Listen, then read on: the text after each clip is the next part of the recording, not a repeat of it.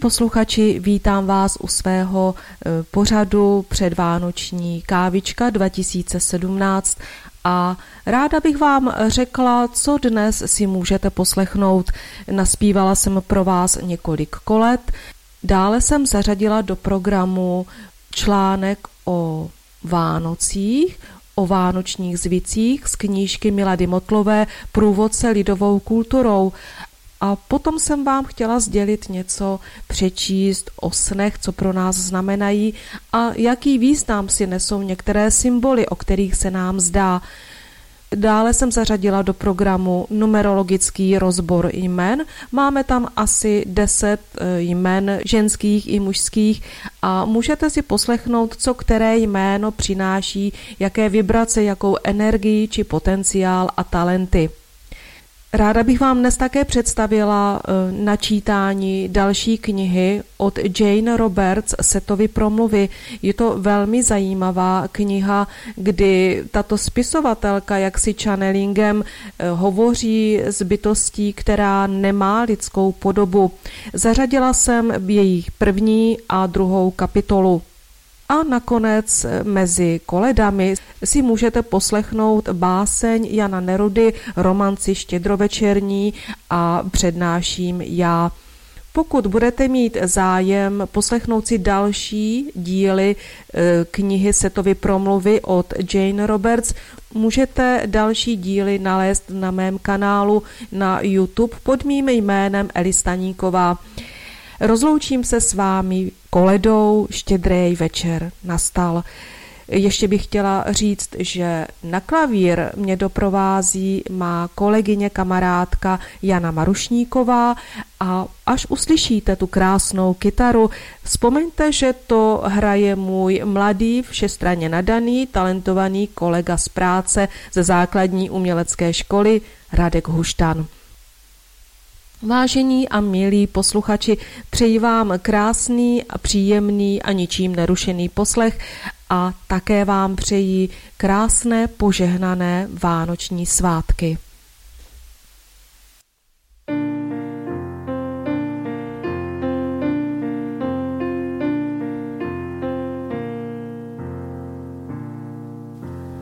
Dej Bůh štěstí tomu domu, my zpíváme, víme komu, malému děťátku, Kristu Jezu látku, dnes v Betlémě narozenému.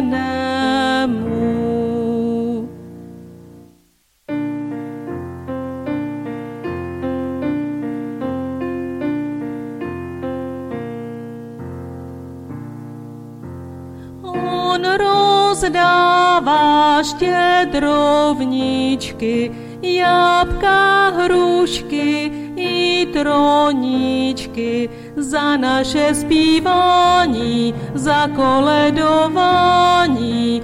Dej vám, Pán Bůh, své požehnání.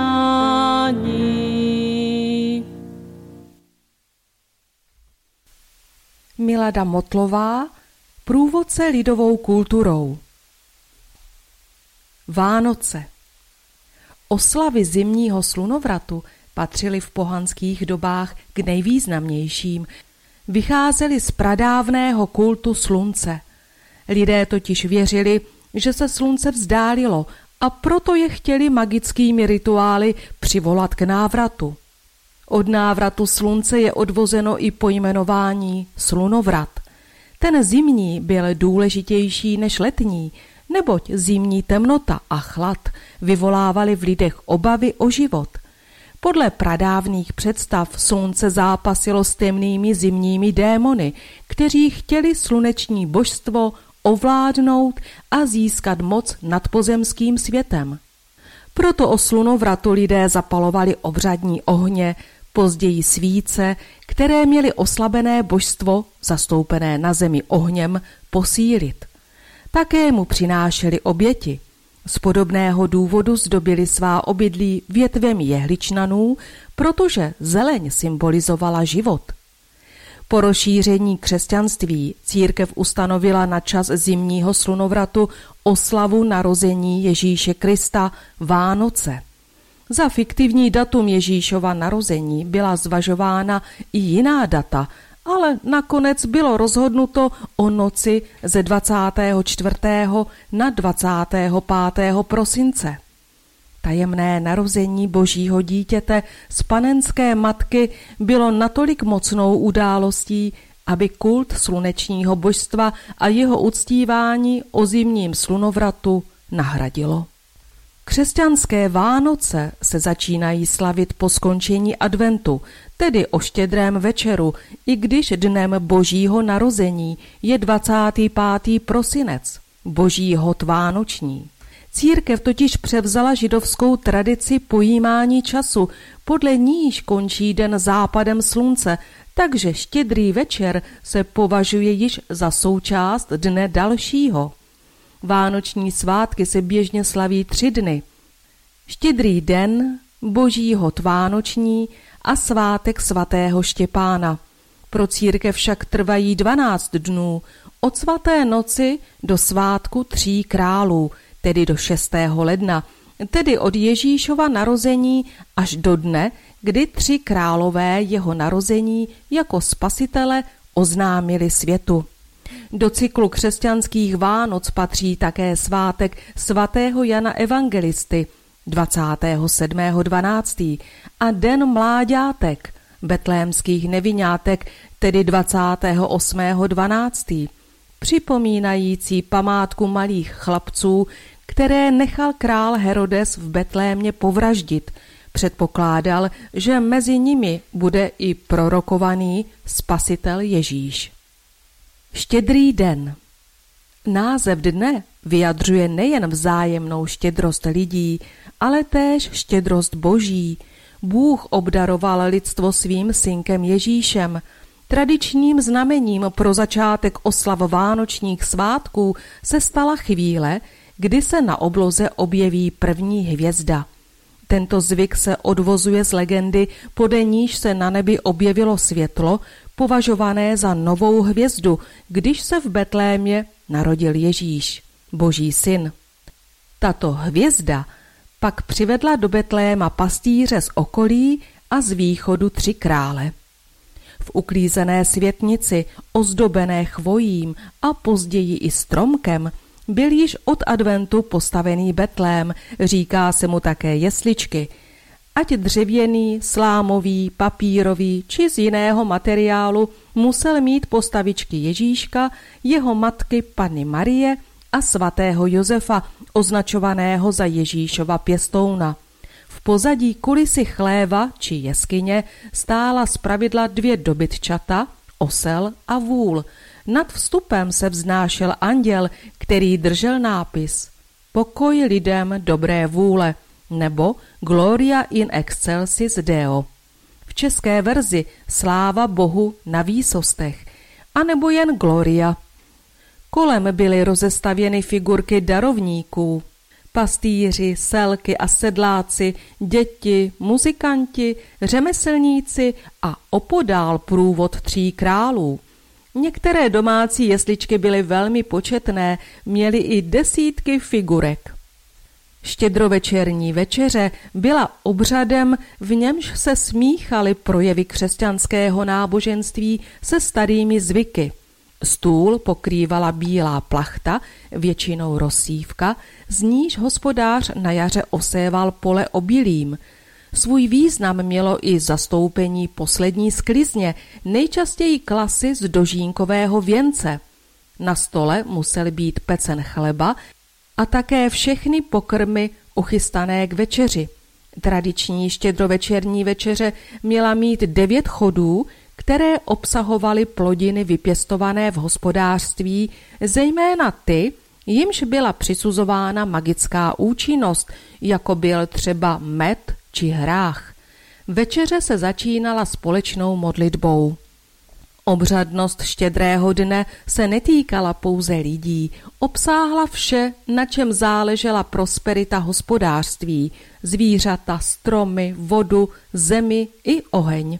Dobytku se přinášel kousek vánočky, kohoutům česnek, ořechové skořápky se házely do studny, drobty do ohně a do země pod stromy se zakopaly zbytky večeře.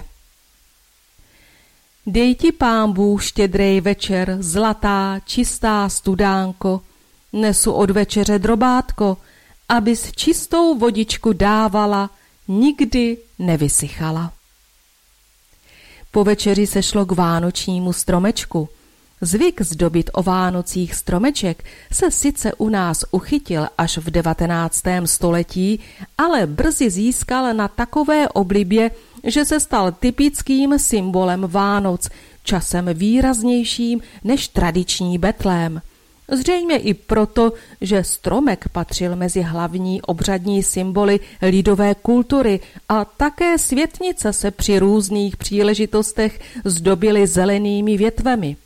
Na vánoční stromeček se zavěšovala červená jablíčka, ořechy, ozdoby z přírodních materiálů, drobné sladkosti a připevňovaly se na něj svíčky. Dárky dostávaly nejprve jen děti a byly to drobnosti či věci potřebné. Pro svou tajemnost poskytoval štědrý večer vhodné podmínky pro věštění. Předpovídalo se počasí na budoucí rok, věštil se osud ze skořápek ořechů, z rozkrojeného jablka, z odlitků vosku či olova, děvčata se soustředovala na věštění milostné, třásla bezem, házela střevícem, klepala na kurník či chtěla vyčíst budoucnost z vodní hladiny. Štědrý večer byl též časem pro pastýřskou kolední obchůzku. V podvečer obcházel pastýř vesnici a před každým domem zapráskal byčem nebo zatroubil a za to pak byl obdarován. Na podobnou štědrovečerní obchůzku s vytrubováním chodil i ponocný. Ven vycházeli také čeledíni, ale nikoli kvůli obchůzce. Práskali byčem. Toto štědrovečerní rámusení vycházelo ze starých rituálů. Mělo zahánět zlé síly. Křesťanské oslavy mu dali jiný výklad. Vítání Ježíška. Slavnostním závěrem štědrého večera pro celé vesnické společenství byla ve vyzdobeném kostele půlnoční mše, oslavující narození Ježíše Krista jako božího syna a spasitele. Boží hod vánoční a svátek svatého Štěpána. Pojmenování boží hod neznamená jenom hodování u stolu, ale i hody duchovní. Den se také nazývá narození Krista, narození páně či boží narození. Byl to svátek rituálního ticha a klidu, nepracovalo se, neuklízelo, nesmělo se pokřikovat a rámusit. Ráno šli lidé na slavnostní bohoslužbu a po návratu z kostela byl slavnostní oběd. Odpoledne se trávilo v rodinném kruhu a navštěvovali se příbuzní. Zcela jiný charakter měl další vánoční svátek, zasvěcený prvnímu křesťanskému mučedníku, svatému Štěpánovi. Se světcem, který byl vnímán jako ochránce koní, je spojena i mimořádná péče věnovaná ten den koním, včetně svěcení hlavního krmiva pro koně, ovsa. Posvěceným ovsem se pak lidé obhazovali a obhazovali jím i zvířata – Někde sedláci pořádali slavnostní výjížďky na koních. Štěpánský svátek však byl hlavním dnem koledování a obchůzek s Betlémem. Někde se chodilo s hvězdou a také se předváděly pastýřské výstupy o narození Ježíška. Veselí však začínalo už brzy ráno při štěpánském umývání. Zvyk omývání mládenců děvčaty studenou vodou na zdraví a sílu se udržel až do 20. století. Ke štěpánským zábavám patřila i tancovačka v hospodě.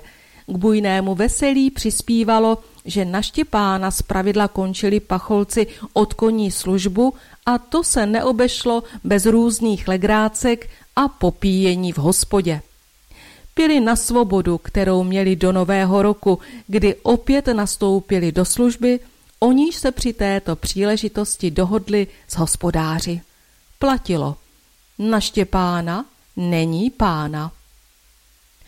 Zelené Vánoce, bílé Velikonoce. Zelené Vánoce, strakaté letnice.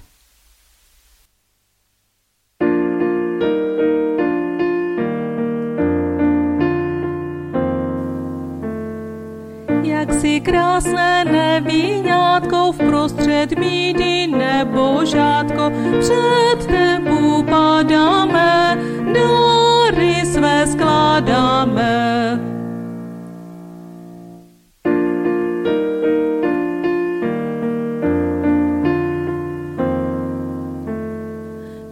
Ti nesu dvě kožičky, by zahřály tvé hudičky, já za mlíčka, my kvetli tvá líčka.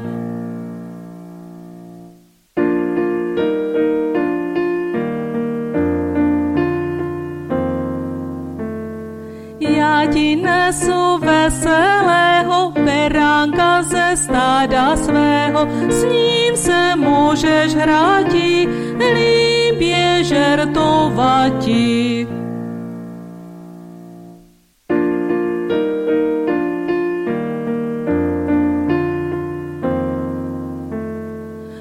Co my ti nouzní dáme, darovat ti, co nemáme, my ti zadu dáme, písně zaspíváme.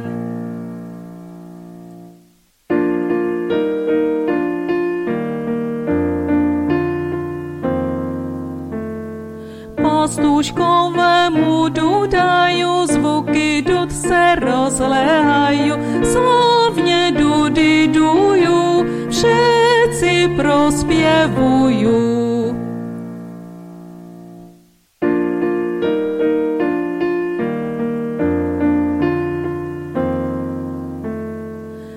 se dobře, Jezulátko, přes panile pacholátko, s tebu sa lúčime, Bohu poručíme.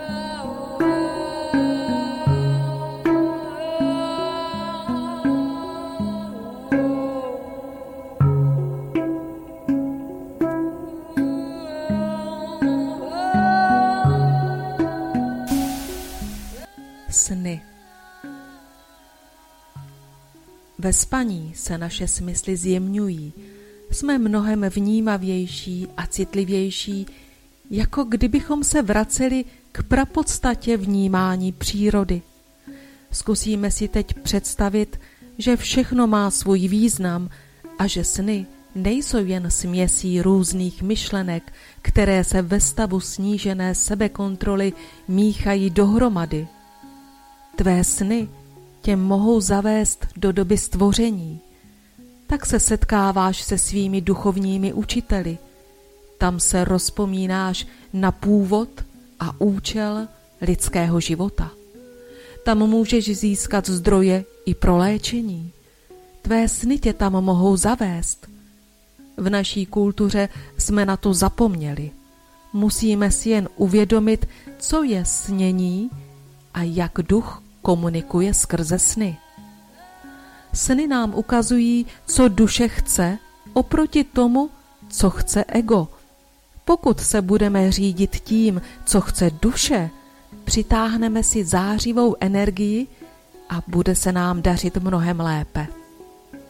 Pokud nemáš sny, je to první symptom, že tvá duše je pryč, protože snílek v tobě chybí a musíš je získat zpět. Snění je o duši a specificky o identifikování, co duše chce a respektovat to. Nejlepší způsob k pochopení snu je získat více informací ze snu, vycestovat zpět dovnitř a je třeba získat energie ze snu. Chceš znát základní význam snů? Důvěřuj svým pocitům. Mohlo by se něco z toho stát v probdělém světě v budoucnu. Spousta lidí říká, že žádné sny nemá. Může to být nedostatkem inspirace, nedostatkem inspirativního života. To znamená žádná kultura, žádné koncerty, divadla, výtvarné umění. Je třeba získat své sny zpět. Získat snílka zpět. Je to pro zotavení naší duše. Sny nás vypouští z třídimenzionálních realit do vyšších sfér. Vyvíjíme si vlastní styly snění a své znaky pro to, co se děje ve snech. Ve snech můžeme vidět i svou budoucnost. Buďte více sami sebou, obnovujte svůj ztracený vztah s přírodou a zvířaty a ptáky a větrem a horami a lesy. To také znamená být si vědom synchronicity na každém rohu, všímat si mýtických témat. Synchronicita znamená, že se věci zhromáždí v daný moment v čase. Je to, když vnitřní smysl významu narazí na vnější událost, která se shoduje s tím vnitřním pocitem a máš pocit, že vesmír k tobě promluvil. Je důležité si toho všímat. Je to čtení vzorců, není to jen o získání znamení. A symbol je to, co dává dohromady něco, co známe, s něčím, co ještě neznáme. Všímejte si, že se vesmír snaží vám něco říct, zažijete-li synchronicitu. Skrze své sny můžeme také vyléčit vztahy s lidmi, kteří zemřeli. Věnujte více pozornosti svým snům. Oni mohou být poblíž. Pojďme tedy vstoupit do říše snů a povězme si alespoň o základních symbolech a věcech, o kterých se nám občas zdá. Bahno Nepohoda, nemoc, ohrožení života, nevyrovnání se s minulostí může být obrazem podsvětí nebo podvědomí. Blesk symbolizuje intuici a inspiraci, znamená to, že se nám brzy zjeví nějaká spásná myšlenka. Šamané dávali blesku význam zasvěcení, které se zobrazovalo jako zasažení bleskem. Blesk také znamená plodnost a sílu. Bludiště symbolizuje čas, ale i nerozhodnost. Zřejmě budeme brzy postaveni před důležité rozhodnutí. Bludiště je jeden z největších hermetických symbolů označující matku bohyni. Cesta. V podstatě je to náš život. Když se nám zdá o cestě, Měli bychom přemýšlet o tom, jestli nejsme zahleděni sami do sebe a do zbytečných starostí. Když se před námi objeví krásná, čistá cesta, je to symbol štěstí. Kamenitá cesta znamená složitý úkol a slepá cesta znamená překážky.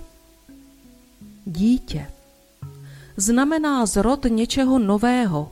V hermetické symbolice znamená dítě naši vlastní bezbrannost. Je to náš vnitřní člověk. Bojíme se nějakého problému. Chceme se vrátit do dětství. Drak nejstarší symbol životní a sexuální energie. Když bojujeme s drakem, bojujeme sami se sebou. Ve chvíli, kdy bojujeme s drakem, překonáváme obyčejně těžké období ve vztahu nebo v práci. Znamená to, že něco chceme potlačit, většinou se to týká sexuality, nebo to může být strach z matky. Když draka usmrtíme nebo zraníme, může to znamenat, že budeme povýšeni nebo přijdeme k většímu množství peněz. Had. V podstatě má tentýž význam jako drak. Indiánský okřídlený had znamená sjednocení ducha a těla. Sen o hadovi, který je v koruně nebo v kořenech stromu, což je podobné jako sen o pokladu v kořenech stromu, znamená zablokovanou životní sílu. Může jít o blížící se nemoc nebo úraz. Uštknutí hadem se někde vykládá jako nemoc, ale spíš půjde o komplikovanou cestu ke zdraví. Jablko Starý symbol plodnosti, nesmrtelnosti a duchovního bohatství. Snad jen v křesťanství bylo jablko spojeno se symbolem hříchu. Psychoanalýza vidí v jablku sexuální symbol. V indické symbolice je to kolo života neboli čakram. Když se zdá o jablku, znamená to, že toužíme po zakázaném ovoci. Chceme prožít něco, co nám naše morálka zakazuje. Většinou zatím stojí nějaké přání, které je v rozporu s tradicí a morálkou. Jeskyně Jde o ženské lůno, ale znamená také tajemství nebo strach z podvědomí, po případě z odhalené pravdy. Kočár Povoz slunečního boha nebo bohyně úsvitu. Znamená změnu, pohyb, něco se dá do pohybu, může jít o stěhování. Kočka Egyptská bohyně, Bastet, ženský sexuální symbol, který může přinášet zprávu o početí a narození dítěte, ale stejně může přinášet různé druhy potíží. Číňané tvrdili, že kočka má schopnost zahánět zlé duchy. Ve středověku byla kočka chápána jako služební duch čarodějnice. Když se zdá o kočce, té čtyřnohé, může to znamenat, že brzy přijde déšť. Nebo je to rada, že bychom měli být víc mazanější, lstivější. Kozel je symbol pudovosti, plodnosti a živočišné mužské sexuality. Byl uctíván při Dionýzích, bakchanálích, panových mystériích a dalších orgiastických slavnostech. Později v souvislosti s čarodějnými sabaty se stal symbolem ďábla. Ďábel symbolizuje strach z vlastní sexuality. Sen o kozlovi nebo ďáblovi znamená také výhled na dobrý zisk. Kráva odedávna symbolizovala ženskou energii, podobně jako egyptská bohyně Hator, což byla matka nebes. Je to symbol plodnosti, štěstí, lásky a dobrého zdraví. Krev měla vždy velký význam v magickém myšlení člověka. Pokud se zjeví ve snu, neznamená nic dobrého. Většinou se to týká rodiny a nějakého blížícího se neštěstí. V ženských mystériích krev znamenala oběť, proto můžeme očekávat ženské problémy. Kůň. Symbol čistoty, rychlosti a síly. Pokud jde o jednorožce, je to falický symbol, souvisí také s rohem hojnosti, což znamená spojení muže a ženy. Má falický tvar a současně je dutý. Kůň nebo jednorožec znamená radost, ale i touhu po neprožité sexualitě. Lotos nebo také květ na východě symbolizuje duši a zemi, proudící životní energii, to znamená zdraví, štěstí, mateřství a základ něčeho nového. Je to symbol čakry, souvisí se zdravím, které může být kvetoucí nebo také vadnoucí. Luk a šíp Ženský a mužský symbol Luk je měsíční ženský princip, zatímco střela je mužský princip. Luk a šíp používal Amor, neměl nic jiného na práci, než zasahovat lidi šípem lásky. Pokud se nám zdá, že jsme zasaženi šípem a bolí nás to, máme buď nepřátele a měli bychom si dávat pozor, nebo to znamená problémy v intimních vztazích. Meč Falický symbol symbolizuje sílu, neskrotnost a agresivitu. Sen, kde vystupuje meč nebo také hůl, znamená, že se stydíme za něco, co bychom neměli dělat. Chtěli bychom se vyjádřit, projevit, prosadit. Může to být i znamení toho, že jsme příliš egoističtí, zaměření příliš na sebe. Meč je také symbol konfliktu. Most symbol spojení, navázání kontaktu mezi vědomím a podvědomím. Jde o znamení podobné symbolu duhy.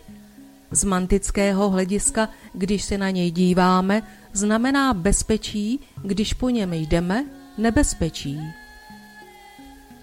Mrtvola znamená buď, že jsme se navždy rozloučili s minulostí, nebo naopak smutek nad tím, že nemůžeme dělat to, co jsme dělali dříve, v mládí.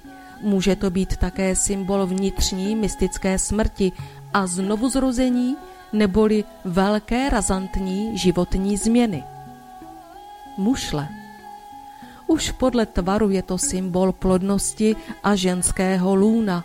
Mušle a lastura v gotických chrámech symbolizuje čistotu. Obloha Protipól země, když se objeví ve snu obloha a mraky, znamená to touhu po svobodě, touhu odpoutat se od gravitace neboli od starostí. Kdyby se nám náhodou zjevilo hořící nebe, snáře hovoří o tom, že věští smrt. Jasné modré nebe znamená štěstí. Oči odedávna symbolizují jasnozřivost a ochranu. Oko v trojúhelníku znamená Boha, osvícení, schopnost ovládat své okolí. Vidíme-li oko, měli bychom se snažit proniknout všechny nejasnosti a být více bdělí. Může to také znamenat, že se někdo snaží nahlížet do našeho soukromí. Jinak je oko velmi pozitivním a dobrým symbolem. Orel nejznámější symbolický pták, uznávaný ve všech mytologiích a náboženstvích světa. Vždy symbolizuje nadčasovost, vytrvalost a duchovno. Je to dobré znamení. Perla v Indii znamenala nesmrtelnost, v jiných zemích také panenství. Když je perla uvnitř lotosu, znamená to duchovní poznání, že se nám podařilo nahlédnout do tajemství života. Buď dostaneme radostnou zprávu, potkáme člověka, kterého máme rádi, a pokud vidíme šňůry perel, tak ty většinou znamenají hluboký smutek, skamenělé slzy. Pes v Egyptě byl symbolem boha Anubise, byl průvodcem duší na onom světě. Měl šakalí hlavu a psí tělo. Pes symbolizuje sluneční mužský princip. Keltové věřili, že psy mají schopnost uzdravovat. Ve snu většinou znamená ostražitost, věrnost, odvahu, ale také varování před podvodem a krádeží. Ve snech se odrážejí také potlačené touhy a varování před hrozícími zdravotními potížemi. Abychom si zajistili dobré snění, měli bychom prý spát na pravém boku, což vede k dýchání levou nosní dírkou. Tento takzvaný měsíční dech by měl podporovat intuitivní část našeho vědomí.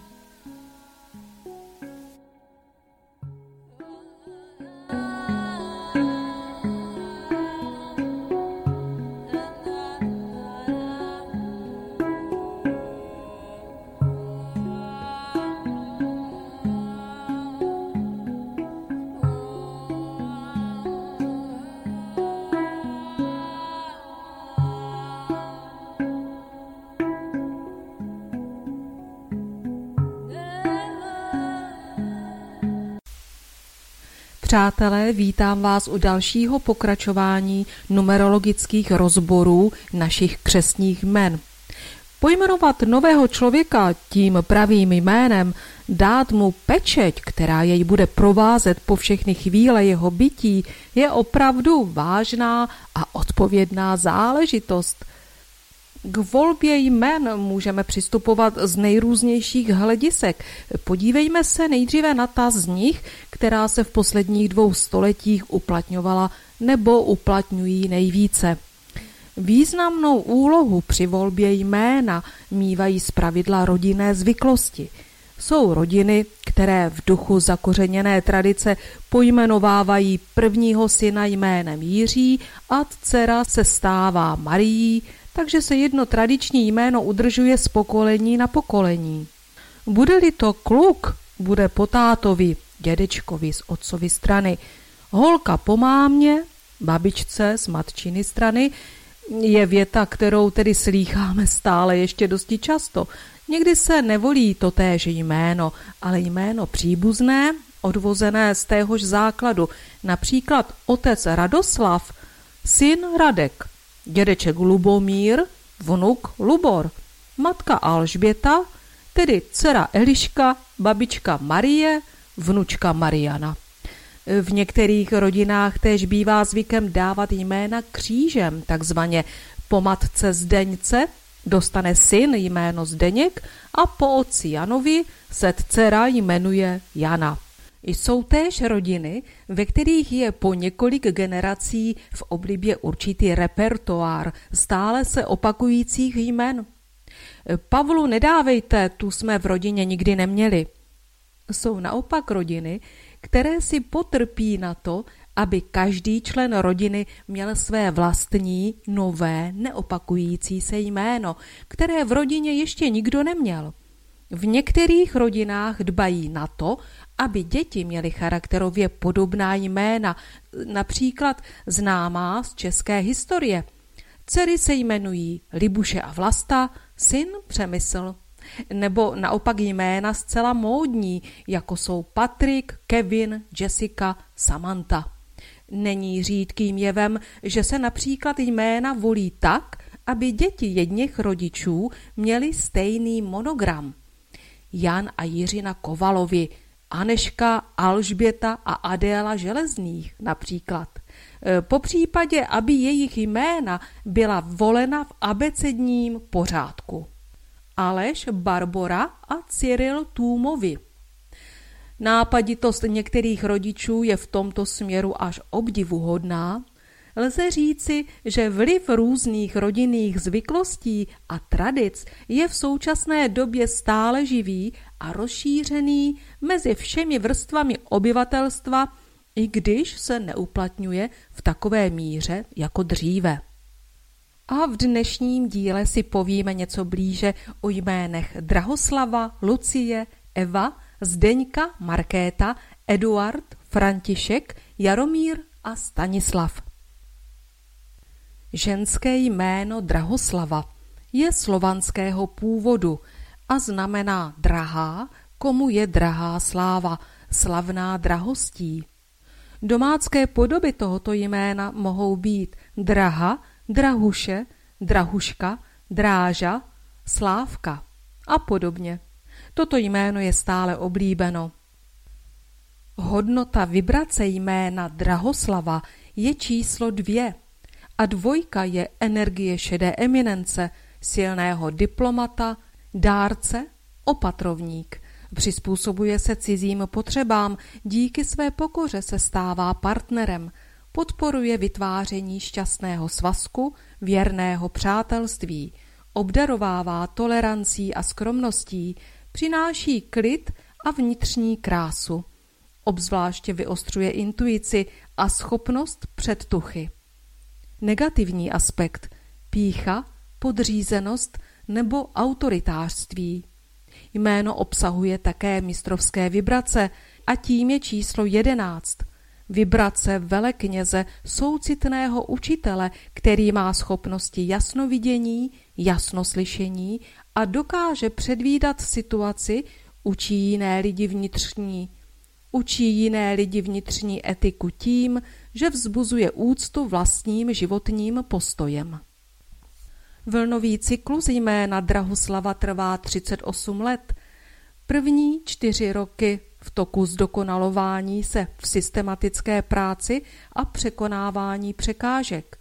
Dalších devět let získávání slávy a společenského úspěchu učí pracovat pro vyšší ideu a pochopení. Následuje rok, který vyplňuje aktivita a nezávislost, učí nás vlastní individualitě – Potom osm let nepřetržitě trvající výměny energie učí ovládat našeho ducha při utváření života. Následujících šest let opatrovnictví a odpovědnosti učí vytvářet zdravou atmosféru doma i v partnerství.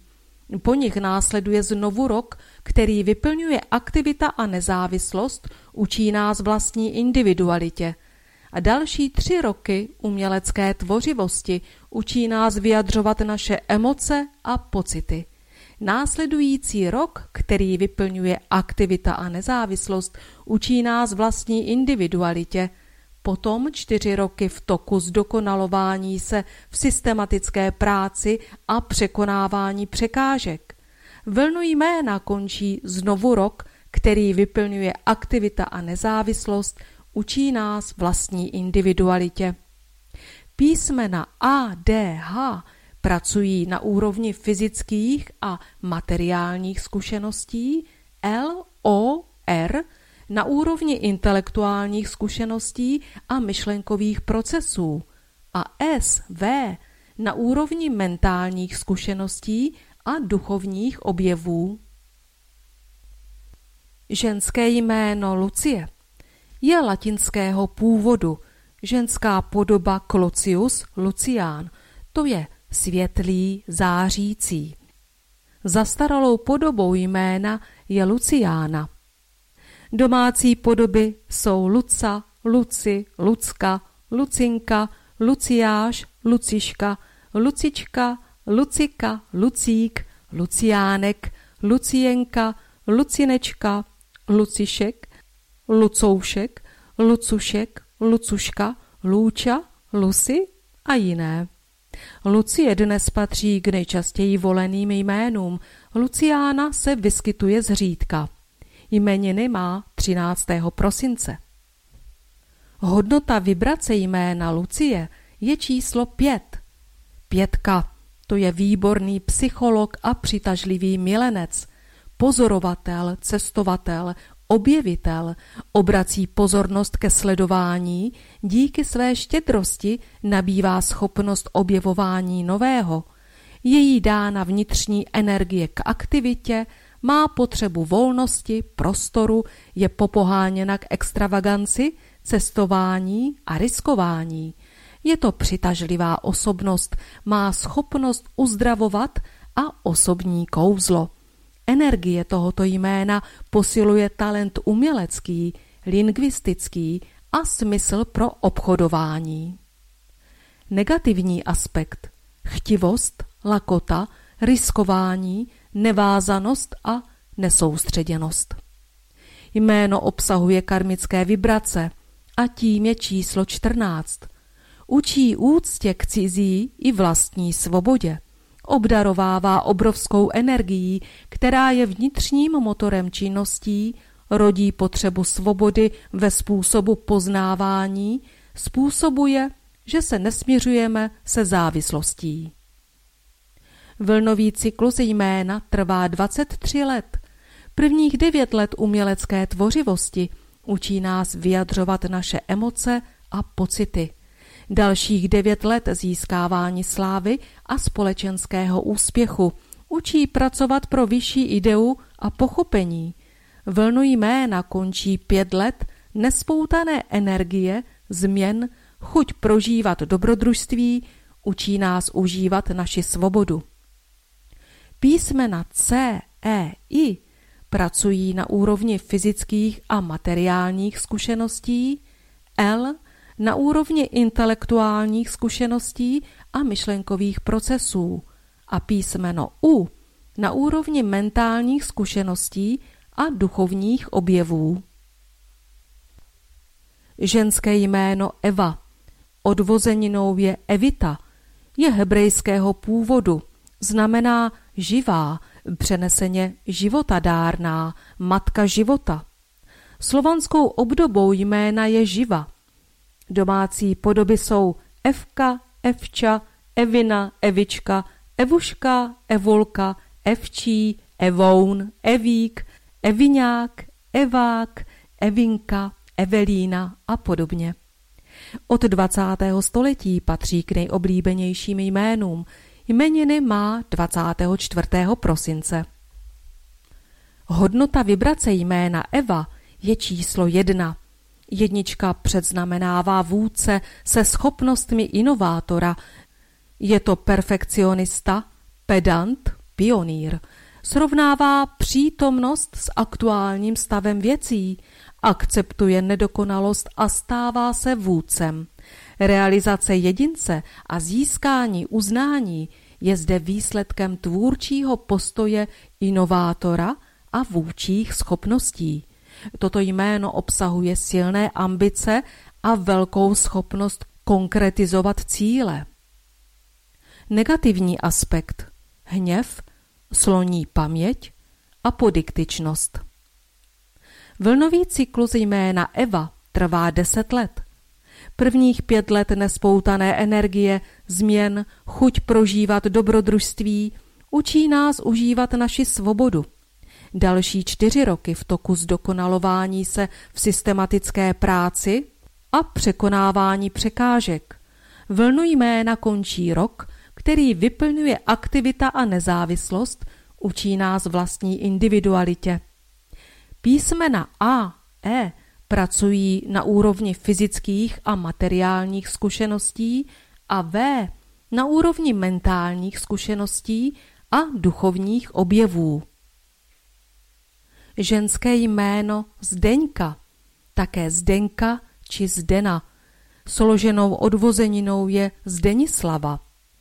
Je to ženská podoba ke jménu Zdeněk, Zdenek, což je původem domácká podoba jména Zdeslav, to je Zdeslavný, po případě vytvořil, učinil slávu. Na základě formální podoby se Zdeňka dříve považovala za českou obdobu latinského jména Sidonie, to je pocházející ze Sidonu. Domácké podoby jména Zdeňka jsou Zdenča, Zdeni, Zdenuška, Zdeninka, Zděna, Zdenda, Zdendula, Zdenice, Zdenička, Zdeňulka, Zdenulka a podobně. Zdeňka a Zdenka velmi oblíbeny, Zdena oblíbena, Zdenislava ujedinělá. Jmeniny slaví 23. června. Hodnota vibrace jména Zdeňka je číslo sedm. Sedmička je hluboce duchovní filozof a duchem silný jogín, učitel, fantasta, myslitel, skládá asociace známých faktů, svým nezlomným duchem se stává vychovatelem, překračuje poznání světa pěti smysly a poznává skutečnost pomocí předtuchy a intuice. Je to vibrace duchovního vývoje a hledání univerzálních pravd. Dává jasné analytické myšlení, odvahu, potřebu individuality. Negativní aspekt nepřiměřenost, pedanství, osamělost, izolace. Jméno obsahuje karmické vibrace a tím je číslo 19. Přivolává podřízenost, závislost na jiných. Dává přirozený cit pro velení, vládnutí. Jedná se o to, aby byl využit, aby se podělila o své vědomosti s jinými a umožnila jim přitom zachovat si svoji individualitu. Vlnový cyklus jména Zdeňka trvá 25 let. Prvních 8 let nepřetržitě trvající výměny energie učí ovládat našeho ducha při utváření života. Další čtyři roky v toku zdokonalování se v systematické práci a překonávání překážek. Následujících deset let nespoutané energie, změn, chuť prožívat dobrodružství, učí nás užívat naši svobodu. Potom dva roky ve skupinových činnostech učí toleranci, hodnotě přátelství a nezávislosti. Vlnu jména končí rok, který vyplňuje aktivita a nezávislost, učí nás vlastní individualitě.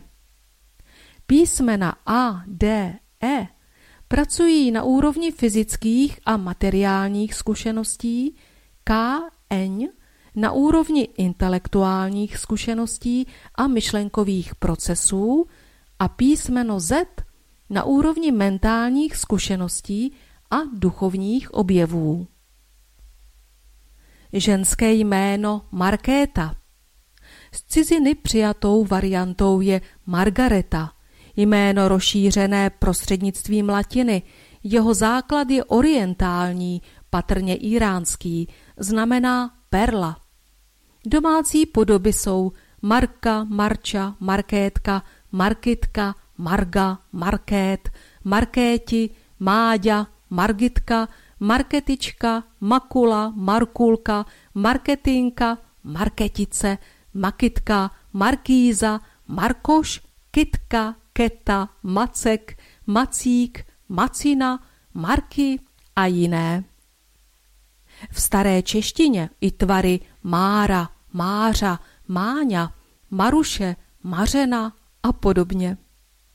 Jméno Markéta u nás vždy užívaná, dnes velmi oblíbená a Margareta běžná. Jmeniny slaví 13. července. Hodnota vibrace jména Markéta je číslo 6.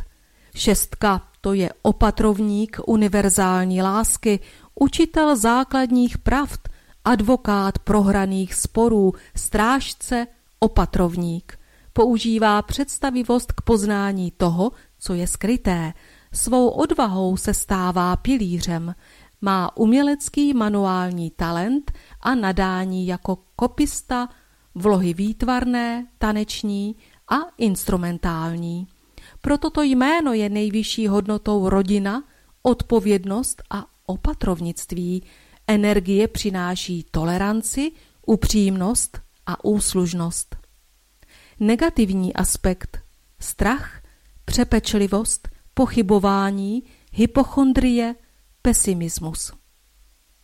Vlnový cyklus jména Markéta trvá 24 let. První čtyři roky v toku zdokonalování se v systematické práci a překonávání překážek. Další rok, který vyplňuje aktivita a nezávislost, učí nás vlastní individualitě. Následujících devět let získávání slávy a společenského úspěchu učí pracovat pro vyšší ideu a pochopení. Potom dva roky ve skupinových činnostech učí toleranci, hodnotě přátelství a nezávislosti. Následujících pět let nespoutané energie, změn, chuť prožívat dobrodružství, učí nás užívat naši svobodu. Po nich následují dva roky ve skupinových činnostech, učí toleranci, hodnotě přátelství a nezávislosti. Vlnu jména znovu končí rok, který vyplňuje aktivita a nezávislost, učí nás vlastní individualitě. Písmena A, E pracují na úrovni fyzických a materiálních zkušeností, KMR na úrovni intelektuálních zkušeností a myšlenkových procesů a písmeno T na úrovni mentálních zkušeností a duchovních objevů. Mužské jméno Eduard, Edward, osamostatňující se zkráceninou je Eda, jméno anglosaského původu. Znamená mocný, bohatý strážce, ochránce, po případě strážce majetku, štěstí. Domácí podoby jména Eduard jsou Eda, Edin, Edoušek, Edík, Edíček, Edan, Edáček, Edánek a jiné. Eduard je stále velmi oblíben, Edward užíván běžně. Jmeniny má 18. března. Hodnota vibrace jména Eduard je číslo 8.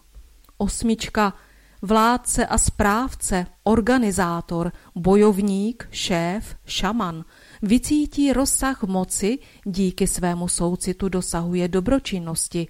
Energie tohoto jména posiluje matematické nadání a smysl k obchodování.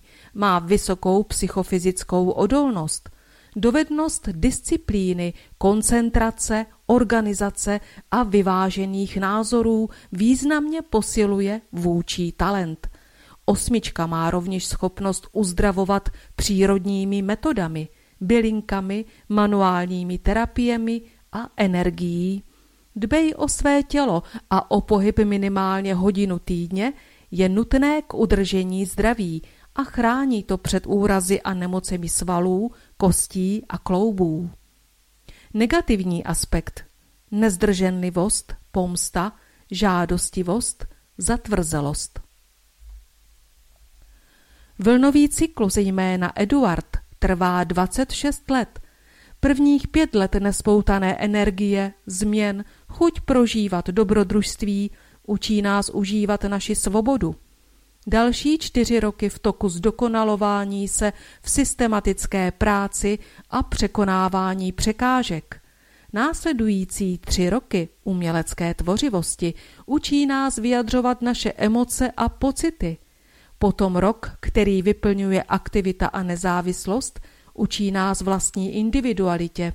Následuje devět let získávání slávy a společenského úspěchu – Učí nás pracovat pro vyšší ideu a pochopení. Vlnu jména končí čtyři roky v toku zdokonalování se v systematické práci a překonávání překážek. Písmena A, D, E pracují na úrovni fyzických a materiálních zkušeností, R na úrovni intelektuálních zkušeností a myšlenkových procesů a písmeno U na úrovni mentálních zkušeností a duchovních objevů. Mužské jméno František. Jméno italského původu pochází od svatého Františka z Asisi, rozeného Giovanni Bernardone, kterého otec nazýval v dětství pro jeho znalosti francouzštiny Francesco, to je francouzek, základem je germánské frank, to je svobodný muž, chlap. Domácké podoby jsou Franta, Fráňa, Fanoušek, Fanda, Franěk, Fanek, Francek, Frank, Frantík, Ferry, Ferenc, Frantínek, Išek a jiné. U nás stále oblíbeno toto jméno, v starší generaci patří k nejoblíbenějším jménům. Jmeniny má 4. října. Hodnota vibrace jména František je číslo čtyři. Čtyřka je svědomitá a důsledná, tragický romantik, excentrik, stavitel, dolaďuje se k cizím náladám, vnitřním klidem, panováním nad emocemi, se stává konstruktérem. Toto jméno se snaží naučit hodnotě procesu práce jako způsobu na zdokonalení ducha a faktor vnitřního vývoje. Energie čtyřky dává odvahu, sílu, věrnost, úspěšnost a rozhodnost, kompetence, logika a systematičnost podporují schopnost vytvářet pocit bezpečí a finanční a sociální stabilizace. Je to energie solidního stavitele. Negativní aspekt. Závist, melancholie, rivalita, nenávist a odplata. Vlnový cyklus jména František trvá 40 let. Prvních šest let opatrovnictví a odpovědnosti učí vytvářet zdravou atmosféru doma i v partnerství. Dalších devět let získávání slávy a společenského úspěchu učí nás pracovat pro vyšší ideu a pochopení. Následující rok, který vyplňuje aktivita a nezávislost, učí nás vlastní individualitě. Potom pět let nespoutané energie, změn, chuť prožívat dobrodružství, učí nás užívat naši svobodu. Následující dva roky ve skupinových činnostech učí toleranci, hodnotě přátelství a nezávislosti. Po nich následuje devět let získávání slávy a společenského úspěchu. Učí nás pracovat pro vyšší ideu a pochopení. Další rok, který vyplňuje aktivita a nezávislost, učí nás vlastní individualitě. Následujících pět let nespoutané energie, změn, chuť prožívat dobrodružství, učí nás užívat naši svobodu. Vlnu jména končí dva roky ve skupinových činnostech, učí toleranci, hodnotě přátelství a nezávislosti. Písmena A, E, F, I pracují na úrovni fyzických a materiálních zkušeností, písmena K, N, R na úrovni intelektuálních zkušeností a myšlenkových procesů a písmena Eš, T na úrovni mentálních zkušeností a duchovních objevů. Mužské jméno Jaromír, jméno slovanského původu, lze je vyložit jako slavný silou, bujností, slavící jaro, po případě i silný bojovník, nebo sílu, prudkost usměrňující. Jarý znamenalo prudký, bujný, silný, mír pak mírný, mírnící. Podle germánských jmen mohlo mít i podobu měr a znamenat též slavný. Jméno se někdy považuje za českou obdobu německého jména Gerlach, po případě Gerhard. Domácí podoby Jára, Jarek, Jarda, Jarka, Jaroušek, Míra, Mirek, Jaromírek, Romek, Romírek a podobně.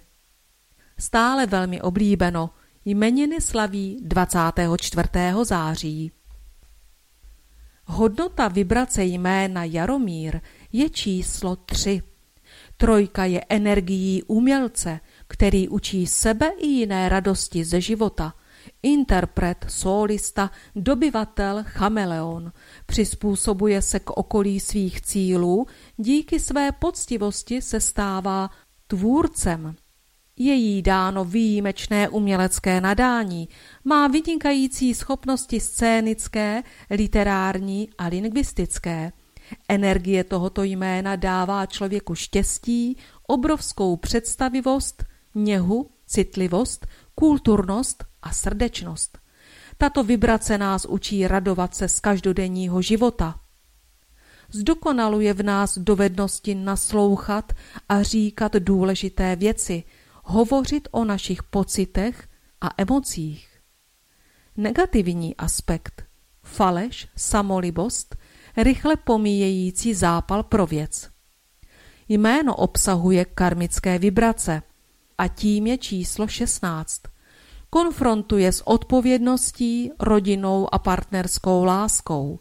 Máme šanci na mimořádný svazek bez žárlivosti, egoismu, vylučující ambice a rivalství a vycházející ze subtilního duchovního porozumění. Vlnový cyklus jména trvá 39 let. První dva roky vyplňuje aktivita a nezávislost, učí nás vlastní individualitě. Dalších devět let získávání slávy a společenského úspěchu Učí nás pracovat pro vyšší ideu a pochopení. Následujících šest let opatrovnictví a odpovědnosti učí vytvářet zdravou atmosféru doma i v partnerství. Potom čtyři roky v toku zdokonalování se v systematické práci a překonávání překážek. Vlno jména končí 18 let získávání slávy a společenského úspěchu. Učí nás pracovat pro vyšší ideu a pochopení. Písmena A, I pracují na úrovni fyzických a materiálních zkušeností a písmena J, M, O, R na úrovni intelektuálních zkušeností a myšlenkových procesů. Mužské jméno Stanislav, jméno slovanského původu, vykládá se jako ustav upevni slávu, po případě staniš se slavným, nebo též získávající slávu vytrvalostí, pevností. Někdy se první část jména spojuje se staroslověnským stan, to je pevnost, tvrdost. Přeneseně i tábor a vykládá jako sláva tábora, slavný, tvrdý bojovník a podobně.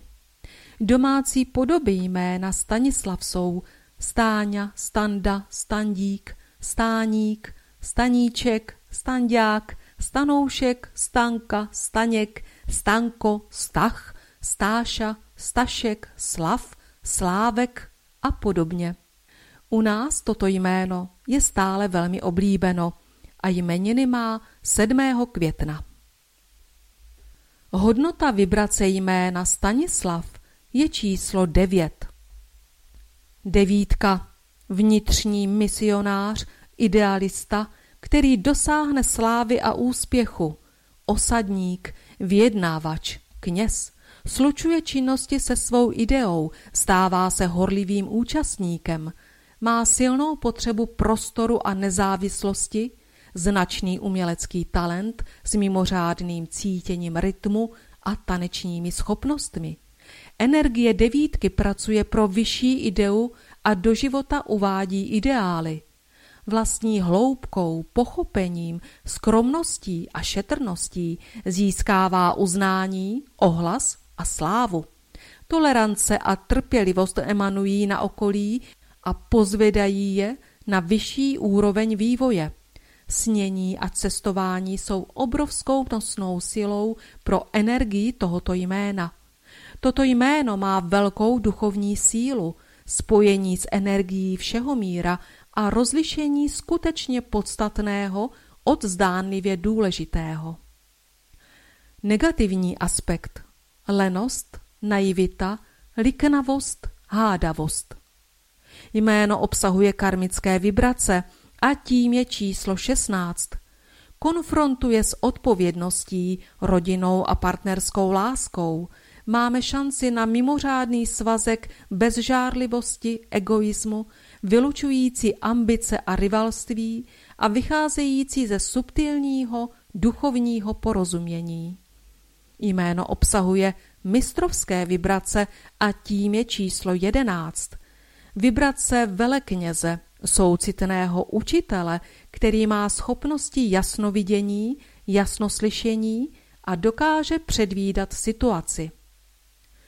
Vlnový cyklus jména Stanislav trvá 27 let. První rok vyplňuje aktivita a nezávislost, učí nás vlastní individualitě. Další dva roky ve skupinových činnostech učí toleranci, hodnotě přátelství a nezávislosti. Následující rok, který vyplňuje aktivita a nezávislost, učí nás vlastní individualitě. Potom pět let nespoutané energie, změn, chuť prožívat dobrodružství, učí nás užívat naši svobodu. Následujících devět let získávání slávy a společenského úspěchu učí nás pracovat pro vyšší ideu a pochopení.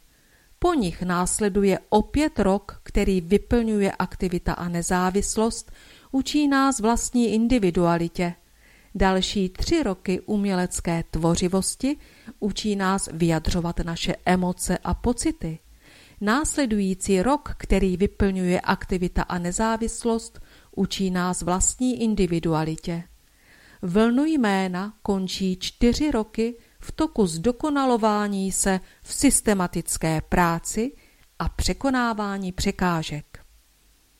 Písmena A, I pracují na úrovni fyzických a materiálních zkušeností, L, A na úrovni intelektuálních zkušeností a myšlenkových procesů a písmena S, T, V na úrovni mentálních zkušeností a duchovních objevů.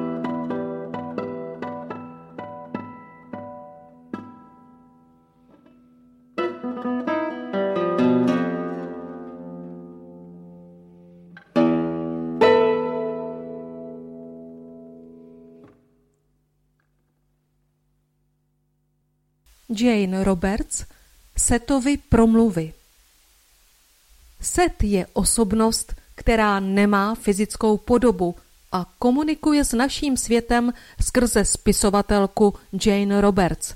V průběhu hypnotických sezení Set odhaluje tajemství života a smrti.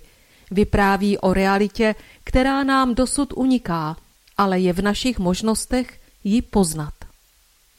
Tato úžasná kniha je souborem setových myšlenek a názorů, které byly zaznamenány přesně tak, jak je diktoval. Set vysvětluje, co můžeme očekávat těsně po smrti, jak pohlížet na své minulé životy a prozrazuje způsob, jakým kontaktujeme své přátele a blízké, kteří jsou již po smrti. Vyjadřuje se k mimotělesným zkušenostem, astrální projekci a dennímu snění. Odhaluje skutečný příběh Ježíše Krista a co se stalo na Kalvárii. Popisuje tři ztracené civilizace, které existovaly ještě před vznikem Atlantidy. Vydejte se se setem na cestu k novému a většímu uvědomění. Část první. Nemám fyzické tělo a přesto píšu tuto knihu. Pětisté jedenácté sezení 21. ledna 1970 21.10 středa ještě než začneme, chtěl bych zmínit, že se Jane vždy určitým způsobem změní, když se dostane do tranzu a začne jí promlouvat set. Ve většině případů se dostane do tranzu i zpět velmi rychle. Během sezení má, až na výjimky, otevřené oči, ale ne úplně do kořán, jen tak na půl. Jejich barva je tmavší než obvykle. Sedí ve svém houpacím křesle, občas vstane a prochází se po pokoji. V tranzu také kouří, popíjí víno, pivo nebo kávu. Když se dostane do příliš hlubokého tranzu, trvá jí déle, než se vrátí zpět k vědomí. Téměř vždy se mnou po skončení sezení povečeří a to bez ohledu na to, jak pozdě skončíme. Její hlas bývá energický a plný jako při běžné konverzaci, ale mění se jeho hlasitost. Někdy je hlubší a silnější než její vlastní hlas, občas má setův hlas určité mužské zabarvení. Většinu sezení však hovoří klidným, tichým hlasem. Setův přízvuk je dost těžko popsatelný. Lze jej označit za ruský, irský, německý, holandský, italský, někdy snad i francouzský. Set jednou s humorem přičítal svůj přízvuk svému kosmopolitnímu původu, tedy svým minulým životům. Jane i já jsme názoru, že je to čistě individuální záležitost, u lidí však vyvolává různé reakce v souvislosti s jejich etnickým a emocionálním pozadím. Dále bych rád zmínil další dvě věci, které jsou u Jane v tranzu zřetelné – Jednou z nich je topornost a neobratnost jejího projevu, druhou pak změna rysů v jejím obličeji, jistá napjatost, která je pravděpodobně způsobena návalem energie nebo vědomí. Tyto příznaky jsou důkazem Setovy bezprostřední přítomnosti. Tyto změny na projevu během sezení mají pravděpodobně příčinu v jejím kreativním vnímání osobnosti podstaty, kterou jsme nazvali set a jsou podníceny jejími vlastními myšlenkami a představami, jak asi tato energie vypadá, když se projevuje v mužském rodě. Její proměna v seta je velmi atypická. Set je přítomen, i když ne fyzicky. Naslouchám a vedu dialog s naprosto odlišnou bytostí. Zpočátku byla Jane dost nervózní. Věděla, že Seth začne dnes večer psát svoji knihu. Pocit nervozity u ní během sezení není běžný. Uklidňoval se mi, aby to vypustila z hlavy a nechala vzniku knihy volný průběh. Přeji ti dobrý večer, Josefe. Dobrý večer, Sete. Náš přítel Robert má opravdu trému, což je pochopitelné, takže s ním cítím. Začneme tedy první kapitolou. Robert pak může dopsat úvod, bude-li chtít. Kapitola první. Určitě jste už slyšeli o spiritistech a mě můžete doslova označit za jejich kmenového spisovatele, přestože toto označení nemám příliš v oblibě – je pravda, že není možné spatřit moji fyzickou podobu. Taktéž nemám rád slovo duše, i když pokud tímto termínem definujete bytost bez fyzického těla, pak je to přesně můj případ. Oslovuji neznámé obecenstvo, ale vím jistě, že najdu své čtenáře a tak prosím každého z vás, aby mi dal stejnou příležitost. Tuto knihu diktuji skrze ženu, kterou jsem si velmi oblíbil. Může se vám zdát podivné, že ji oslovuji Roburte a považuji ji za bytost mužského pohlaví, ale to je jen proto, že jsem se s ní už setkal v jiné době, na jiných místech, pod jinými jmény. Bývala obojím, ženou i mužem a její duši, věčnou identitu, která si prošla několika různými životy, lze označit jménem Ruburt. Jména samozřejmě nejsou důležitá, jsou to pouhé symboly, označení, ale přesto je musíme používat i já. Tato kniha vznikla ve spolupráci s médiem, které převádí mé myšlenky do slov. V tomto životě se jmenuje Roburt. Její muž, Robert Batz, zapisuje všechno, co Jane diktuje. Jeho znám pod jménem Josef. Možná si myslíte, že jste fyzické bytosti uvězněné ve svém fyzickém těle. Pokud budete věřit, že vaše existence závisí na tělesné podobě, pak vám hrozí nebezpečí zániku, protože žádná fyzická forma neexistuje věčně a tělo, i když v mládí krásné, ztrácí věkem své kouzlo a energii. Stotožníte-li se se svým mládím, intelektem nebo úspěchy, pak vám musím sdělit bolestnou pravdu. Tyto hodnoty jsou pomíjivé. Rád bych vás vyvedl z milných iluzí, v podstatě nejste o nic hmotnější než já. Vzal jsem na sebe a posléze opustil více těl, než si jen dokážete představit. Bytosti, které neexistují, nemohou psát knihy, Existují tedy naprosto nezávisle na fyzické formě, stejně jako vy. Vědomí vytváří formu, ne naopak. Všechny osobnosti mají fyzickou podstatu. Jste příliš zaneprázdněni každodenními záležitostmi, že si neuvědomujete tu část sebe sama, jejíž síla je daleko vyšší a nadřazenější té, která se projevuje ve vašem běžném já. Každý z vás si prošel několika dalšími životy. Hlubší poznání je skryté ve vás, i když si ho v tuto chvíli neuvědomujete. Pevně doufám, že vám pomohu objevit vaše intuitivní já a přinést poznání, které je pro vás nejdůležitější. Knihu začínám psát koncem ledna 1970 vašeho času. Ruburt je nyní štíhlá, tmavovlasá, bystrá žena, sedící v houpacím křesle a promlouvající mými slovy. Mé vědomí je soustředěno do Ruburtova těla. Je studená noc.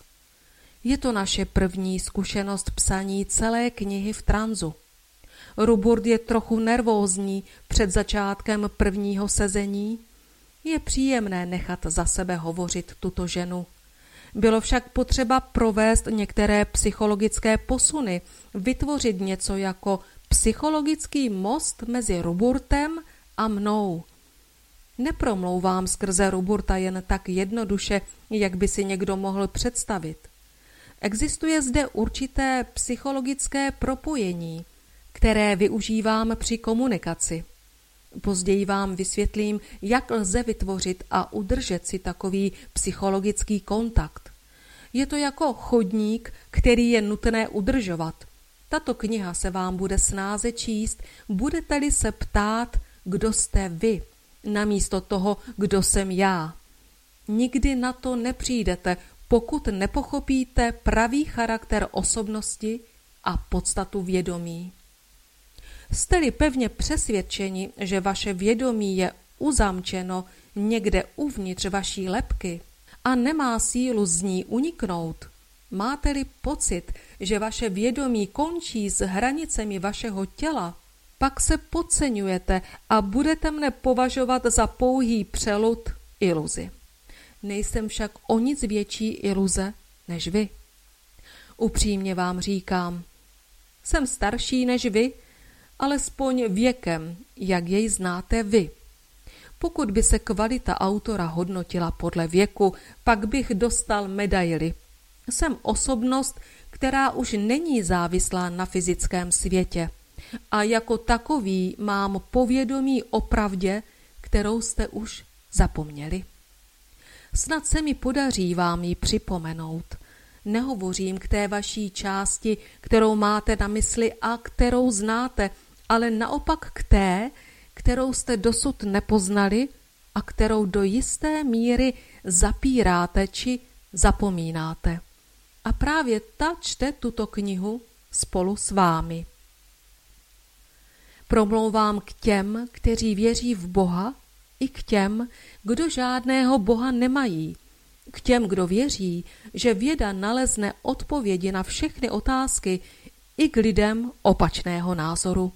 Doufám, že vám pomohu poznat skutečnou realitu tak, jak jste ji nikdy nevnímali. Je několik věcí, které bych vám chtěl vysvětlit. Nejste polapeni časem jako moucha v uzavřené lahvi, jejíž křídla ztrácejí význam. Nevěřte fyzickým smyslům, podávajícím obraz vaší reality. Jsou to lháři, kteří vám povídají pohádky. Někdy jste daleko moudřejší, tvořivější a znalejší, když sníte, než když se ze snu probudíte. Pravděpodobně stále pochybujete o tom, co se vám snažím sdělit, ale doufám, že v konečné fázi uvěříte, že mluvím čistou pravdu. Pravda, kterou vám sděluji, je opakována již po staletí znovu a znovu. Doufám, že vám objasním to, co bylo po léta zkreslováno. Nabízím vám svou originální interpretaci, protože žádné poznání neexistuje samo o sobě. Každá informace je vlastně interpretace pravdy osobností, která ji nese a předává. Odhalím vám realitu takovou, jak ji znám v několika vrstvách a dimenzích. Nechci tím tvrdit, že jiná skutečnost neexistuje.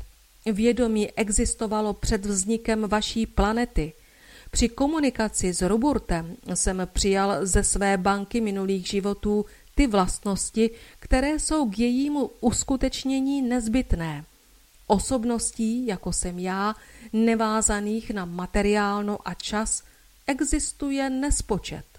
O naší existenci pochybujete už jen proto, že nejste schopni uvědomit si skutečný potenciál každé osobnosti, jste omezeni svým vlastním myšlením. Uděláme si přestávku. Děkujeme. Jane se dostala z tranzu poměrně snadno, i když byl dost hluboký. Byla překvapena, že uběhlo tolik času. Ulevilo se jí, když zjistila, že Set už začal se svojí knihou a vše probíhá hladce. Je mazaný, smála se, někdo to prostě umí.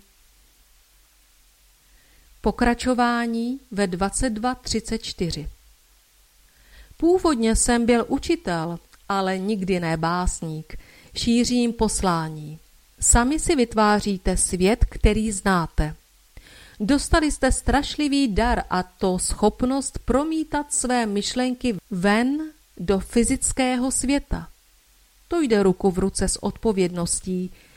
Mnoho z vás má tendenci chválit se za své úspěchy a vinit Boha, osud či společnost za své nezdary.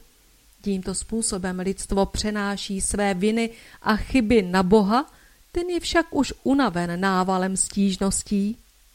Pravda je taková, že každý z vás si sám vytváří svůj materiální svět, radosti i starosti, které jsou součástí vaší pozemské existence. Dokud si neuvědomíte, že jste sami tvůrci své existence, budete odmítat přijmout tuto odpovědnost.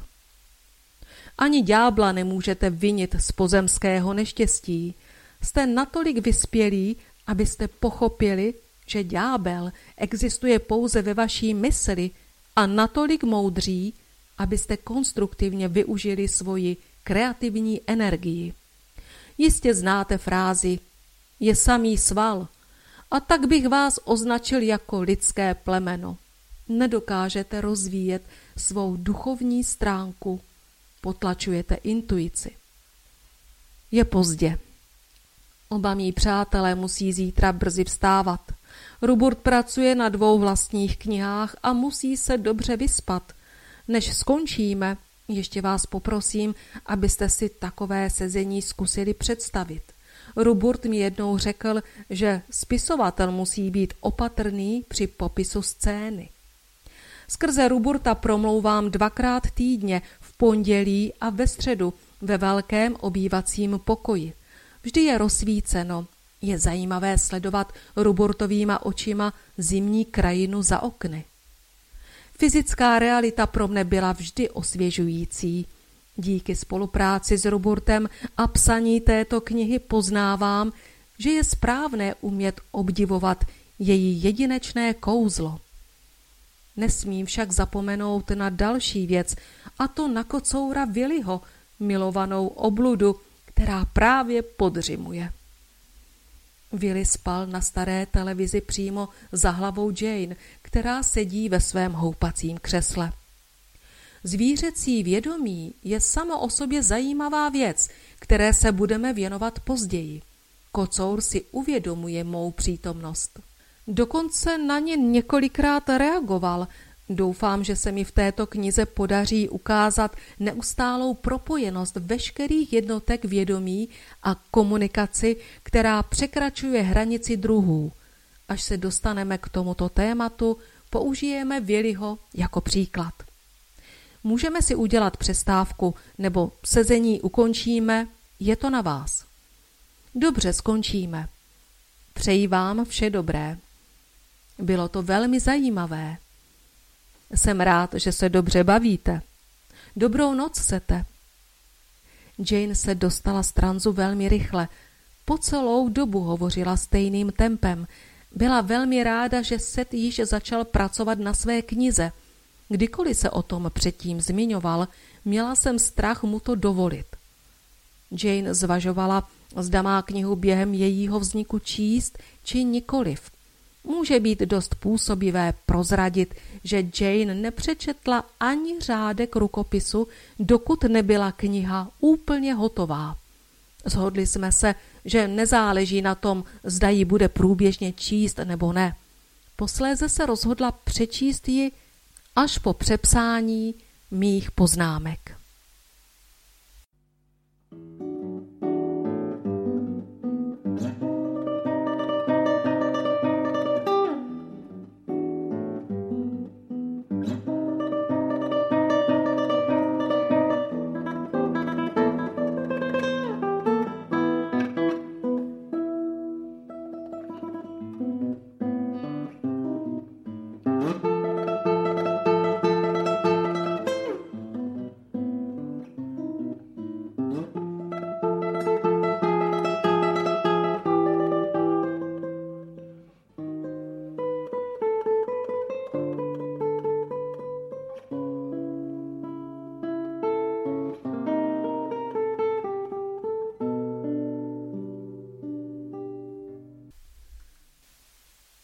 512. sezení 27. ledna 1970 21 hodin úterý.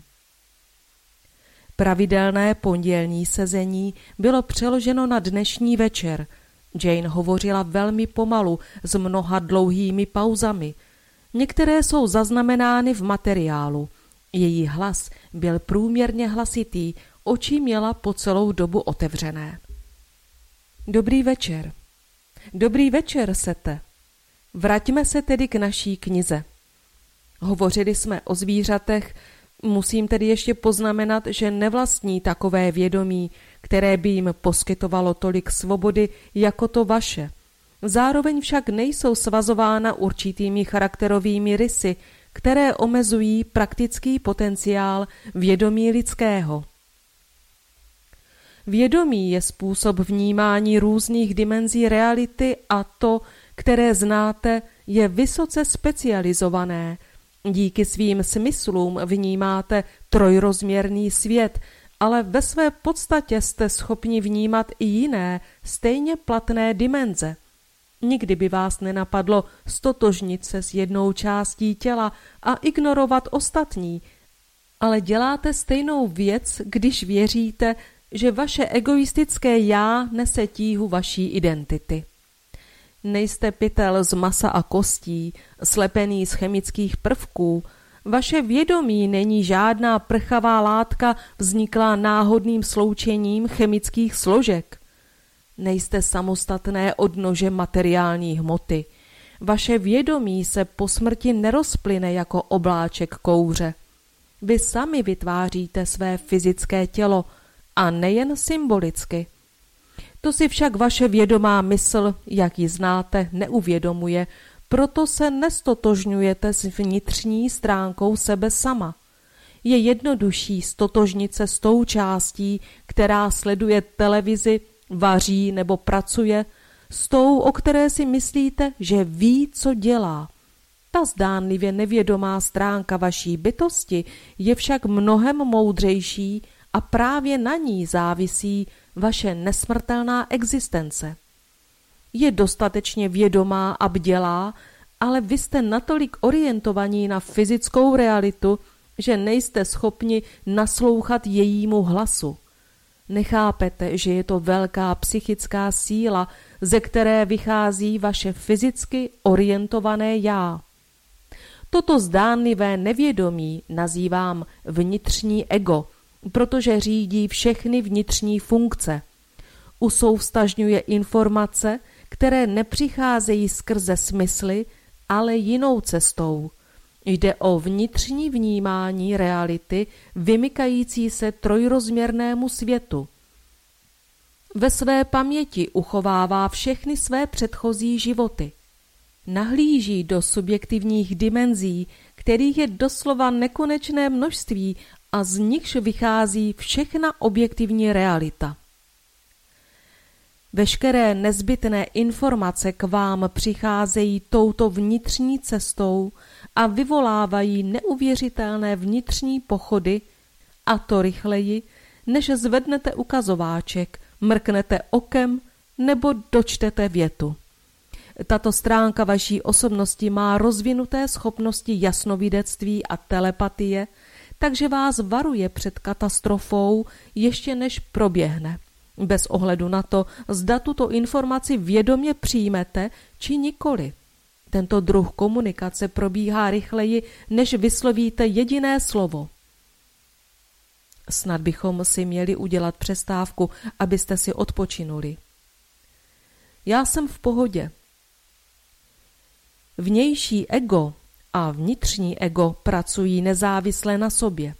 Jedno vám usnadňuje pohybovat se ve vašem pozemském světě, druhé umožňuje vnitřní vnímání, bez kterého by vaše fyzická existence nebyla možná. Je zde však ještě další stránka, hlubší identita, která formuje obojí, vnitřní i vnější ego a rozhoduje o tom, zda budete v tomto okamžiku a na tomto místě fyzickou bytostí. Je to jádro vaší identity, psychické semínko, ze kterého vyrůstáte, multidimenzionální osobnost, jejíž jste součástí.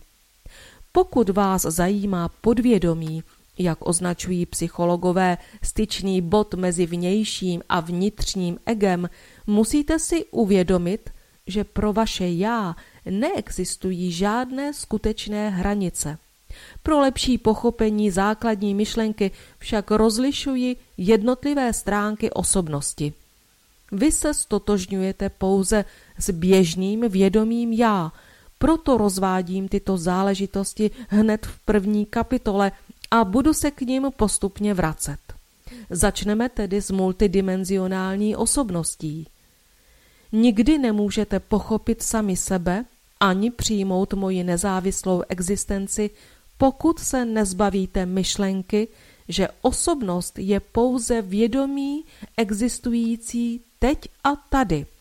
Možná vás některá fakta o fyzické realitě vylekají, ale nezapomínejte, že na ní nahlížím z naprosto odlišného pohledu.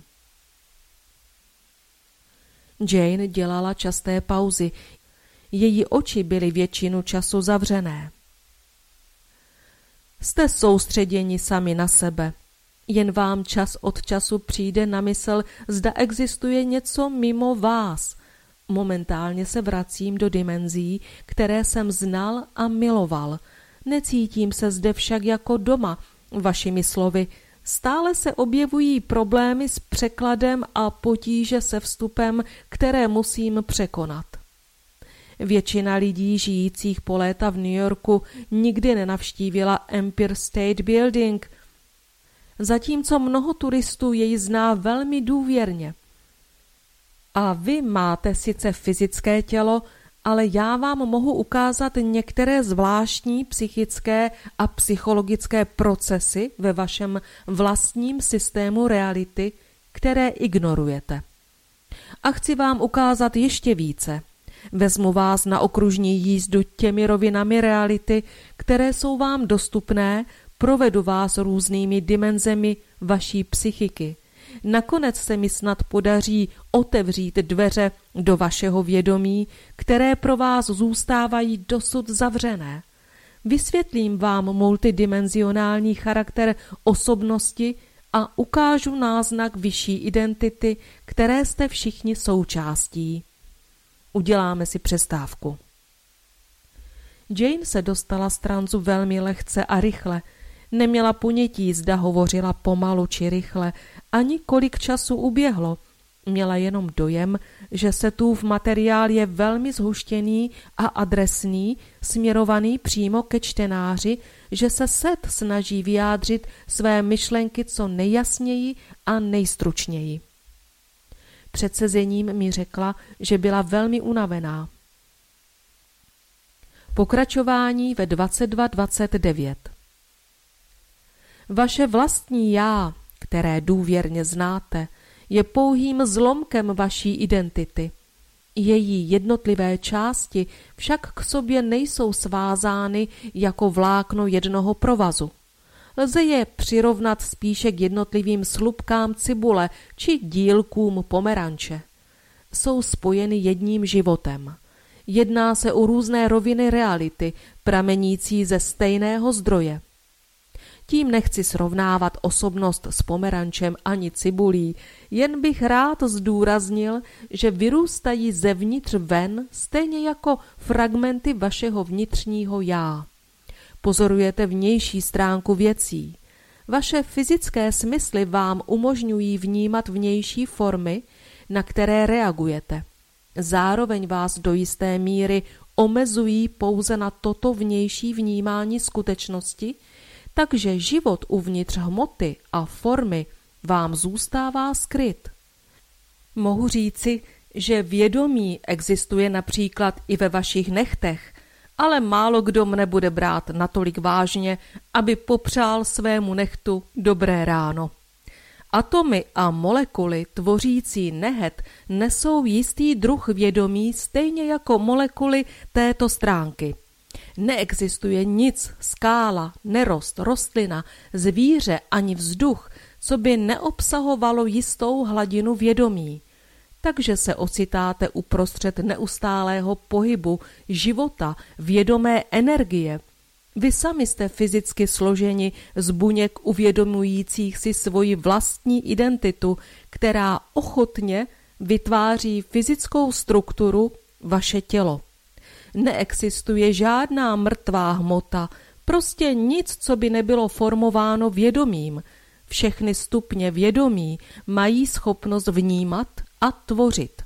Nikdy neporozumíte sami sobě, pokud nepochopíte, o čem nyní hovořím. Z pohodlnosti se uzavíráte multidimenzionální vnitřní komunikaci vycházející z nejmenších částic vašeho těla. Jako fyzické bytosti jste do jisté míry součástí jiného vědomí. Vaše já není nijak omezeno – neexistuje nic, co by omezovalo jeho možnosti. Omezujete se jen svou vlastní ignorací. Stotožňujete se pouze se svým egem, čímž ztrácíte vrozené schopnosti. Můžete to popřít, ale realitu nezměníte. Člověk je multidimenzionální osobnost. Přesto mnoho lidí schovává hlavu do písku trojrozměrné reality a předstírá, že jiná neexistuje. Doufám, že se mi podaří vytáhnout některé hlavy z písku.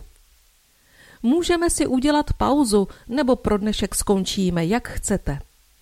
Uděláme si pauzu. Přestávka od 22.59 do 23.10. Blížíme se ke konci první kapitoly a s větším poznáním půjdeme dál. To nezapisuj. V žádném případě nechci podceňovat vnější ego, ale vy jej naopak přeceňujete. Jeho pravá podstata však nebyla dosud odhalena. Na toto téma bych mohl napsat celou knihu, ale v této chvíli je to dost na to, abyste si uvědomili, že vaše identita a kontinuita není závislá na egu. Od této chvíle budu v souvislosti s fyzickým světem, ke kterému se vnější ego vztahuje, používat termín iluze. Fyzická forma je jedna z iluzí, které si osvojujete a stávají se realitou. Vaše fyzické smysly vám umožňují vnímat iluze, protože jsou na ně velice zvláštním způsobem naladěny. Vnímat realitu ve skutečné podobě si vyžaduje jiný druh pozornosti a jemnější manipulaci, než mohou fyzické smysly nabídnout. Ego je jako žárlivý bůh, který slouží jen svým zájmům. Nepřipustí jinou realitu než tu, která je pro něj nejpohodlnější a nejsrozumitelnější. Původně měl pomáhat člověku, ale stal se tyranem. Není ještě vše ztraceno, jak by se snad zdálo, není ve své podstatě tak strnulý. Je ochoten učit se a jeho zvědavost mu lze přičítat k dobru. Váš názor na realitu je velmi omezený a vaše ego udělá vše proto, aby vás udrželo v tomto malém uzavřeném prostoru přijaté reality. Pokud uvolníte prostor intuici a instinktům, přesvědčí fyzicky orientovanou stránku vaší osobnosti o dalších dimenzích existence. 23.35 Sezení bylo přerušeno, protože Runy, jedna z našich dvou koček, chtěla jít ven. Set nic neříkal. Jane se rychle dostala z tranzu. Kočku jsem vypustil, Jane chvilku čekala a potom ji zavolala. Nezdá se, že bychom dokončili první kapitolu.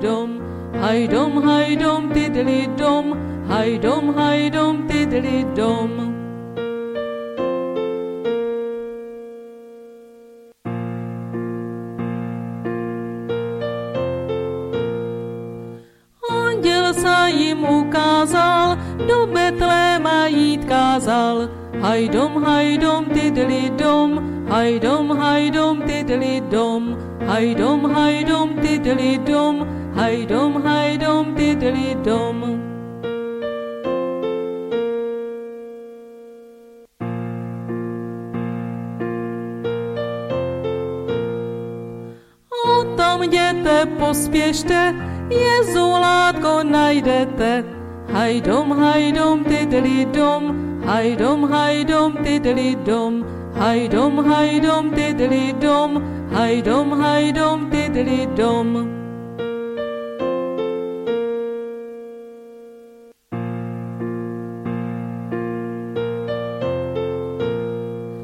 Maria se starala, kde by plenek nabrala, hajdom, hajdom, tydli dom, hajdom, hajdom, tydli dom, hajdom, hajdom, tydli dom, hajdom, hajdom, tydli dom.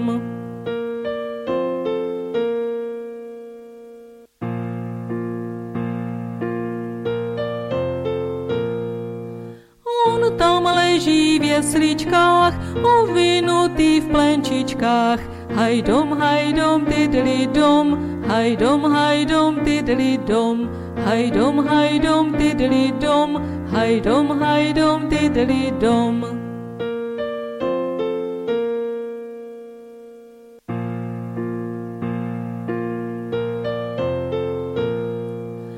Maria ho kolíbá, svatý Josef mu zpívá, hajdom, hajdom, tydli dom, hajdom, hajdom, tydli dom, hajdom, hajdom, tydli dom, hajdom, hajdom, tydli dom.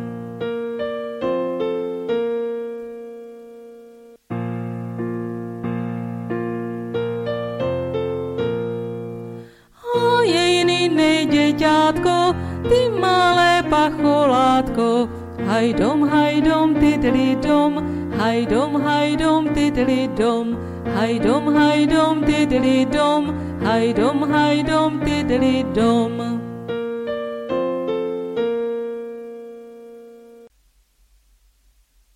Jan Neruda Romance štědrovečerní Petr usne, sotva lehne. Sotva usne, sen se zvedne. Náhle světlo po krajině a tak jasno jako ve dne. Petr celý vyjevený rodinu zří v prostém stáji, dítě zrovna sluncem září, v Petrovi až dech se tají. Vzduch je plný andělíčků, třpití se a křídly šumí, každý zpívá haleluja, krásně, jak jen anděl umí. A hle, od vesnice spěchá všechen lid s radostnou tváří, napřed muži, staří, mladí, v čele naši muzikáři, Vašek velký buben tluče, Matěj troubí, Martin hude, Vojta na klarinet píská, Kuba měchem bas jim dude. Aj ti hrajou, jako nikdy, tváře dmou se, lítá ruka, písnička tak mlaskně skočná, že až Petru nohou cuká. Zmlkli. Z řady vystoup Brichta. Vyšňořený, oholený, býval kaprál u hulánů, dnes je řečník vyvolený. Postavil se, salutuje, hrubě spustil. Kriste pane, my nevíme, co je psáno, ale víme, co se stane. Ty jsi, já jsem, ba jsme všichni, povídáme k boží chvále. V tom se zajík jazyk strnul a nemůže ohlez dále. Ruka v úzkostech se svírá, red se jako lupen chvěje. Ty to vyved, Petr nahlas, ze sna hulánu se směje. Ježíšek však milostivě. Všichni jste mé hodné děti, vaše duše poskonání hubky na nebe si vletí. A teď houfně zpívajíce předstupují hospodyně, podávají v pytlích, koších, co dobrého po dědině. Máslo, jabka, marcipány, plátno, šátky, věci staré. Maria jim přikivuje, Josef od nich dary bere. Co je tohle? Petr náhle poulí svoje oči šedé. Dvanáct panen, třináctou si na růžové pentli vede. Dvanáct panen, dvanáct růží. Děťátko ty nejjasnější, přivádíme Anduličku, že je z nás všech nejkrásnější. To si myslím, Petr mručí. Anduličku k tobě vedem, aby za nás všechny dala hubičku ti jako s medem. Andulička přistupuje, sotva ale hlavu níží, Ježíšek už ručky svoje kolem její šíje kříží. Jak se směje, jak ji hladí, jak se k Andulince tulí. Sotva dostal políbení, už zas znovu rtíky špulí. Petr sebou hází, bručí, jako medvěd, když se brání. Matka na to mlčky hledí, je to pěkné vychování.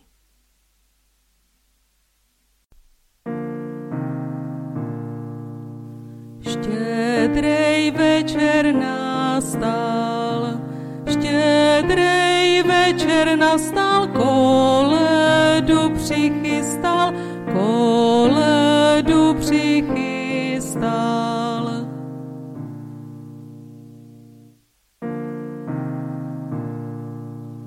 Paní mámo vstaňte, paní mámo vstaňte, koledu